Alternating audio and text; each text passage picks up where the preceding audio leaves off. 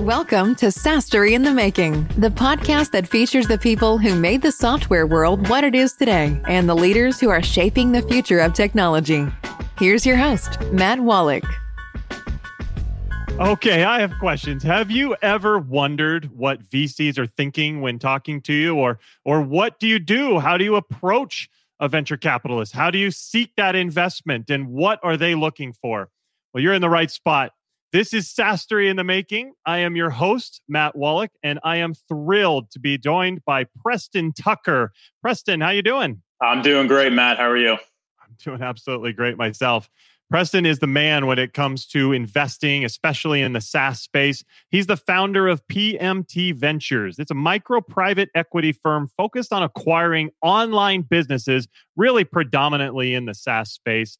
He's also formerly a senior manager at Amazon, where he did a lot of great things, including leading a global team of industrial engineers and program managers. So he really understands the SaaS world. He's been uh, doing this for a while and I am so excited to have him on. So, Preston, thank you again for joining us. Yeah, thanks for having me today. Excited to be here. Absolutely. So, tell me what's going on at PMT Ventures and what's coming up. Yeah, I uh, so I, I launched my firm spring of, of 2019, uh, and you know I, I spent about seven years at Amazon, kind of like you had covered. Really got intrigued with honestly like lifestyle design, ready to to work for myself and, and own my own time, and started making some investments last year and then moved on to this full time uh, earlier this year just kind of continuing to build on on the stuff that i did last year. And so i, I closed a couple deals this year mostly in the e-com space most recent one was was last month and then we've got a deal now uh, under due diligence in, in the saas space uh, which i wish i could talk about but i can't at the moment but we'll uh, we'll be able to talk a little higher level i think and, then get some good takeaways for for the audience today perfect that sounds good I, i'm really intrigued because I love SaaS myself, been in it for 15 years or so. But what led you to want to acquire these SaaS businesses? Yeah, I mean, it's a, combination of things. Like, one, I think yeah, you've probably even seen people tweet it now, but like running a SaaS business is kind of like the new American dream, I think, to an extent. There's this kind of romanticization of you know being able to scale something quick work with a small team live anywhere in the world and uh, take advantage you know kind of the geographical arbitrage of cost of living to an extent so like that from a lifestyle design standpoint has always been intriguing to me. Uh, also when i was at amazon worked in a variety of different roles. I started out kind of in logistics and operations and launching robotics warehouses across the united states. Uh, moved into a couple of global roles towards the end where i was uh, my team was responsible for scaling or putting the process together to scale robotics tech technologies from ideation up to, to global rollout and kind of a piece of that that I got pulled into was was rewriting some of the operating systems uh, for those operations as well. And I I was able to leverage a lot of my experience I had when I was in the warehouses, where I I worked pretty closely with a lot of the product and software teams for developing new tools at, at Amazon. So I was given a lot of kind of the the alpha feedback uh, on tools and, and was pretty instrumental in being able to build a lot of those that became you know adopted company wide. So it was really intriguing. It was exciting. And I, I, think you know the the mantra of every Excel macro out there is just another SaaS product uh, in the making was ringing true there, and so I'm I'm intrigued by you know being able to scale that now uh, outside of uh, of Amazon and finding those out in, in the world. That's a great story. I really love it. I'm curious though. What types of companies are you looking for? Who's really making you pretty interested? Who's intriguing you these days? Yeah, I've got a, a not a super strict criteria, but like a general profile uh, that I look for. So I mostly focus in the B two B space, and all these are are are loosely held with high conviction to an extent. Right? There's always unique opportunities that uh, I think are worth evaluating, but the B two B space. The, kind of the driver behind that is, you know, if, if you're a small business or even a large enterprise and you're you know adopting a, a, software product there's a lot more friction to switching frankly to, to another product versus a, you know b2c kind of alternative. I look somewhat in the startup space but all you know minimum kind of two years old really preferably five plus uh, just to have a little bit more demonstrated kind of maturity there. You know churn is obviously a major factor. There's, there's dozens of variables out there but to me that's that's the main thing is just looking at stickiness from a customer perspective typically under 7%, targeting closer one to three uh, on a monthly basis. Um, you know, kind of clear, proven, passive customer acquisitions. Like, and I'll, we can get into it later as well, but a lot of times something grows really fast and you don't even know why. Uh, it's a great problem to have. Yeah, but from an invest, you know, from my standpoint, like I, I, want to know. Uh, otherwise, I can't really properly, you know, evaluate the, the risks of, of an acquisition.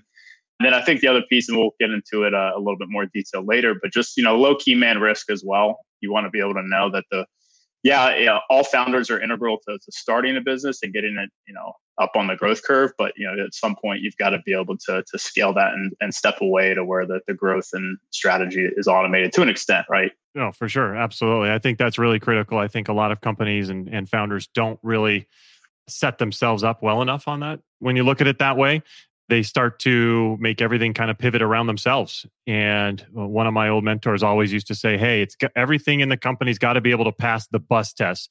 Meaning, if I get hit by a bus tomorrow, are we going to still be able to continue on and continue our growth and be able to even operate? And so it's awesome that you bring that up. I, I I'm always reminded of the bus test when I hear that. I use a car analogy, but same thing. it's tough, right? Like as a founder, man, this is your baby. It's the thing you built. Like you know it better than anyone in the world. Uh, and I, I, think it's difficult. And it, it's not even unique to SaaS. It's just small businesses in general. When you get started, it's really tough to give up that that control, right? And you have to kind of accept to an extent that like no one is going to do it probably as well as you, or at least your your area of ownership, right? Which is which is fine. I mean that if, if you don't take that step back and you know hire somebody who can do it at an 80% level then you're not able to you know stay focused on the you know maybe the competitive advantages that you bring to the table rather than you know doing everything at once uh, and kind of taking away maybe from the, the most efficient uh, use of your time so yeah it's it's not easy it's, there's emotions in it obviously which are super tough sure. to work through and so I, I, I get both sides of the coin there uh, uh, absolutely. I've been there. I felt those emotions. So I understand. But if you really want to be able to scale, if you really want to make the, the company something, you've got to be able to to set it up for success. You got to be able to set it up for for growth and have other people be able to be a big part of that so that the company can continue to thrive. Yeah, and it's uh, it's just the challenges of leadership in general. Like, I mean, it, even if you're within you know a, a, big corporation, and let's say you start up a team, which you know, I did a couple times, and went from being just me in the beginning and then all of a sudden i had seven eight people reporting to me and people up through them and you're like oh man i don't 100% like the way something's getting done. But you look at just the opportunity cost that at the end of the day right? And you can continue to add value in, in the right place by being being strategic with where you bring people on so you can scale. Yeah that makes sense. I want to ask you we have a lot of software founders listening to the show. Uh, from your perspective as an investor how can software founders set themselves up to look very valuable, to look very attractive to an investor? What what are the types of things you and others are looking for? Yeah, I mean, I, gosh, I could talk probably the rest of the episode on it, um, but I'll, I'll, give some just kind of high level things we we look for, and I. I, will speak from my perspective, but I, I, think I'm I'm probably echoing a lot of my peers in, in the space as well. So I, I think you know we talked about it earlier. You know, being able to replace yourself as as much as possible. So I think you got to understand a lot of time what the investor model looks like. So, and once they, you know, acquire your company. So many of them and, and everyone, there's, there's, I don't know, a million ways that you could approach this, but a lot of common ones is, especially in the SaaS space, someone has a team of, you know, three to four people. Maybe you've got a growth marketing person, you've got a couple SDEs, uh, and they're a team and that they're leveraged across multiple uh, acquisitions in a portfolio. So understanding that that's maybe the case they've got to be able to step in and take over you know very highly documented sops a lot of automation from a workflow perspective and this kind of gets into the being able to replace yourself as much as possible. So if there's unique maybe relationships uh, that the founder may have in in that space you've got to figure out a way to automate and, and replicate those so that whoever comes in and buys it can can keep those kind of that, that, that unique strategy maybe you had it or competitive advantage in place I think the answer to doing that is different for every company. Just depends on the business. The the other thing too, and uh, getting back to kind of the clear acquisition channels, you'd be surprised how many successful founders that, that I interview and, and talk with about acquiring that don't actually know where all their growth and, and traffic is coming from. Kind of like the default if they don't know is like, oh, it's word of mouth or like referral. Like but do you have like a referral system in place or is it just you think people are talking to each other and that's how it's growing? And i'm kind of surprised but it's been a pretty interesting thing to, to learn. So being really clear being able to speak to like where that that comes from um, will put the buyer at ease because then they can take that and say okay i've got clear channels, even if you got something that didn't work, like that's not necessarily a negative. That can answer a lot of the unknown for for the buyer, right? And they're they're trying to just build a risk profile at the end of the day. So any the more questions that they can answer, the more comfortable they're going to be with being able to move forward. And I, I, think the other thing too is just from a product standpoint, like you got to have a pretty clear path of like, all right, whether you've got a main product and it makes sense to add other products, or if you've got a main product and the main thing is that you're just going to want to add more features based on user feedback, having an idea of what that roadmap looks like with just some general priorities of how you would, would attack them is going to make it much easier for the buyer to be able to take over, right? So the, the theme I'm kind of getting at here is how do you make the transition as seamless and easy as possible? That transparency in the process makes it a lot, lot easier for a buyer and is gonna it's gonna look a lot more advantageous, right? I think understanding churn is probably the last piece that that's super uh, important as well. Knowing why people are leaving the business, and it, this doesn't have to be like ah, I've interviewed every single person that's ever left my ever left our product and got an answer. Like you just got to have a general feel for you know how much of it is your product, how much of it is your competitors, and be able to understand where the the time needs to be spent to try to reduce the the churn. The other piece kind of is like reasonable valuations, and I'm shocked like how often people have just insane valuations. Like your company is doing 100k ARR, like you're not you're not getting a 10x valuation unless it's got you know thousand percent growth or something like that, and it wouldn't be stuck at 100k if it was doing that. So understanding like where you fit on that that curve, I think is important. And there's there's a lot of information out there too. Like there's a great resource. Uh, FE International is is one of the online brokers. They've got a really nice uh, article out there that details all the different input metrics and you know kind of how they they are weighted on evaluation. That, that's just their perspective to an extent, right? So keep that in mind. But you know, it, it, lets you know, like, know what the market looks like right now. It's kind of anywhere from three to five x, depending upon size, churn, how automated it is, from you know how much time it takes from the, the owner's perspective and the team's perspective, how fast it's growing, and whether that growth is accelerating, decelerating, or staying flat.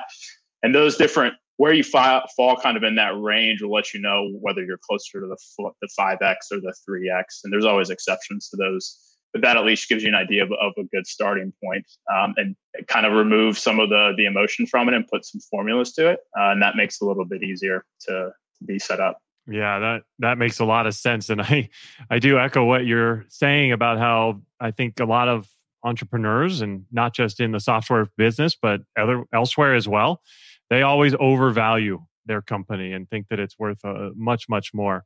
Uh, I bet that can lead to some maybe tarnished relationships, some hurtful relationships early in the process when you're first getting in touch. If you're a little straight with them and let them know what you actually think it's worth.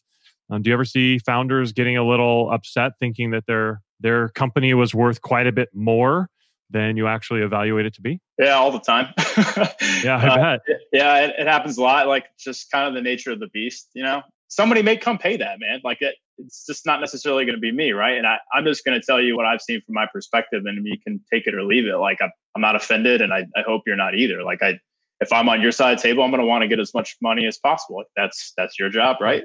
My yeah. my side is just trying to get the best deal structure to mitigate risk and and stay profitable. So and and make a return for my investors. So understanding that those kind of two sides of the table, like it's just it's just the math at the end of the day. Is, is how I try to look at it. Yeah, that makes a lot of sense. So once you get into a relationship, once they're, uh, you know, you maybe get an LOI or whatever the next step is, how long should that due diligence process take? What what what happens, and how long should they expect to go through that? Yeah, well, you know what's pretty sweet about the SaaS business is everything is online now, and there's so many tools out there. Like, you know, traditional due diligence is, you know, a lot of times hiring an accountant and looking at all these financial income statements, balance sheets, all that stuff, and looking at bank statements and trying to do all this financial verification along with just business health and SaaS. That's super easy a lot of times. And I'll, I'll kind of walk you through a, a, deal that we had earlier this year and ended up falling through right before close. But it was a SaaS company and, you know, they had Profitwell set up and all that. It was so easy to go in and do all the analysis to verify the P&L they had sent me and I could build my own very, very quickly. And, and you can move through that pretty quickly. So I typically try to shoot for for 30 days, which is super aggressive, but 45 is probably a more realistic timeline. And it it just depends. Like honestly, a lot of times the, the challenge at the end is you're all ready to go, and just the, the banking always holds things up, which is not, I think, unique to to SaaS. It's any company acquisition. Um, the legal side is all, and especially when lawyers involved, so always always yeah. rehashes everything you already discussed three times. But you know, that's what it is. so I, I, typically do like two weeks of analysis from a business standpoint, depending upon the company. I, I really actually kind of like to run the company next alongside the founders or the, the team members for about two weeks. That and I will say that some buyers are not cool with that, and that's fine. But that's kind of a unique thing that I like to do. It really helps me learn a lot more about the business and, and get an idea of you know what maybe is missing from an SOP, or I uncover some some different risks as well. And that's it's always kind of a delicate thing to handle. Um, I will I will definitely say, but I mean I, I think it's an important piece for the business. Sometimes it's super straightforward and it just doesn't matter, but it just kind of kind of depends. I think that's interesting. I haven't heard that before, but you can certainly learn a lot by diving in and and being completely um, you know immersed within the company and the structure and the flow and the processes. I think that's pretty smart. I haven't heard that before. Do you think that's pretty unique among investors? Yeah, I do. You know, kind of a lot of the group that I work with, we all kind of, of approach it the same way. Uh, what what I have found is you know, in general, you get uh, and this is kind of for really all all asset class acquisitions, but you know, you get a a spiel from the founder and the you know the team members on, hey, you know, it takes X amount of hours to to run the business, and you've got to understand. I mean, there's always going to be a learning curve, right? Like you're not going to hit their 10 hours a week your first week running it, but mm-hmm. you know, you can get a gauge from running it of is this going to stay at 20 hours for like six months or is this going to be something that starts at 20 and maybe within you know two months i'm back at, at 10 hours as well. There's a little bit kind of an art for that and it's not it's not a perfect science by any stretch but it lets me kind of gauge like what's true workload um, which you know on my side like helps really inform the the modeling as well you know like when i'm going to have to hire employees to, to run it, or, or maybe I've got investors as well that are technically inclined in a specific space and they want to get involved in, in running the, the business op. It lets us kind of look at the deltas between those those two and, and figure out you know, what what it actually is going to look like from a cost perspective. Super interesting. So, as a founder is gearing up for investment or acquisition, what are some of the common mistakes that you see some of these founders making that really impacts them? Yeah, I think you know I talked a little bit earlier about not knowing the the customer acquisition channels, which is not. I mean, it's not an always thing either. Like I, I don't want to come off like I'm just knocking people, but I mean sometimes it's just not an easy thing to know. Um, and I, I think you've got to interview your your top customers and, and understand where that comes from. But I mean, where this gets back to is is the customer relationship, and you know what I always have thought has been Amazon's biggest competitive advantage is their whole working backwards process from the customer is world class, and they're the they're the best at it in the world, I think.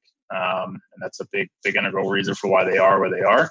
And and you know how that translates to being a, a SaaS founder is verifying your product market fit. Like I see a lot of startups come up and they're like, well, you know, we've got these customers, but there's no revenue right now. Like, okay, well, it's not super attractive because people aren't willing to pay for the product at the moment. And right. I think this is starting to catch on, which is which I'm really excited for because it's just going to mean better companies are being built. But you can verify product market fit in a ton of ways before you actually build anything. Like you can build a landing page and run some basic ads and see if you get click throughs and signups. You can build, you know, an MVP with with no code yourself for pretty cheap. You can do a pre-sale at launch, right? And say, hey, this is what we're thinking we're going to build are you interested and i i'm surprised how successful that is a lot of times that people are willing to pay for something even if they don't even know the founder right? They're like yeah you know this problem is a pain for me like it kind of sucks. I would love somebody to work on a solution for it. I'll throw you 50 bucks or 40 bucks or whatever it is. Like I'll, I'll take a shot at that. And the beauty of that is on the other side you get to leverage those people to then inform your features and your roadmap. So you're not flying as blind and you're going to have a much more successful product at launch, probably more uh, narrowly defined. But I think that that's actually a really good thing because you'll get a lot more traction uh, early on. Yeah, absolutely. I think that's that's great. And I agree. I, I'm also surprised when I see some people doing these pre-launch sales and it's working and working yeah. successfully. So uh, I myself am maybe a little more of a researcher. Maybe I'm not quite an early adopter on some of those, but uh, it's crazy to see some of these working really well. It's been pretty fun. Um, so I, I, would definitely suggest that people look for that the best that they can. Awesome. So, what's one tip you would give to a SaaS founder who's just starting out and how they can can get things ready for investment or acquisition? Yeah, I, I think you should have an idea of what you want. Like, are you building this because you want to just build a nice lifestyle? You know, you make 100, 200K a year and you want to just, you know, coast on that, um, which I think is a, is a great thing, honestly. More people should push for that than just trying to pursue a bunch of venture capital. And you know understand when you might raise money like you're you should be raising money to make your vision bigger not possible that's, oh, I that's love the that. main thing Yeah, I love that. That's a great quote. Well, that that makes a lot of sense. And Preston, this has been great for everybody out there. Again, we've been talking with Preston Tucker of PMT Ventures. Uh, really, really helpful stuff all around fundraising and investments and acquisition. So, Preston, how shall our audience get in touch with you or learn more about what you're doing?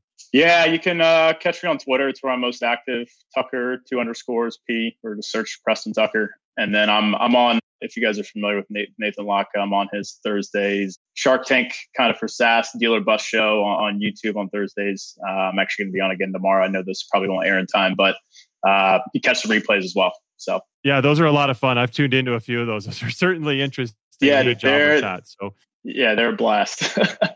Yeah, absolutely. Absolutely. Well, thank you so much for coming on, Preston. This has been really educational, really fun Absolutely, Matt. Thanks for having me today. for sure. And for everybody else, we will see you next time. Take care. Bye bye. Thank you for listening to SaaStory in the Making. Join us next episode for another look into how today's visionaries are creating the next generation of innovation.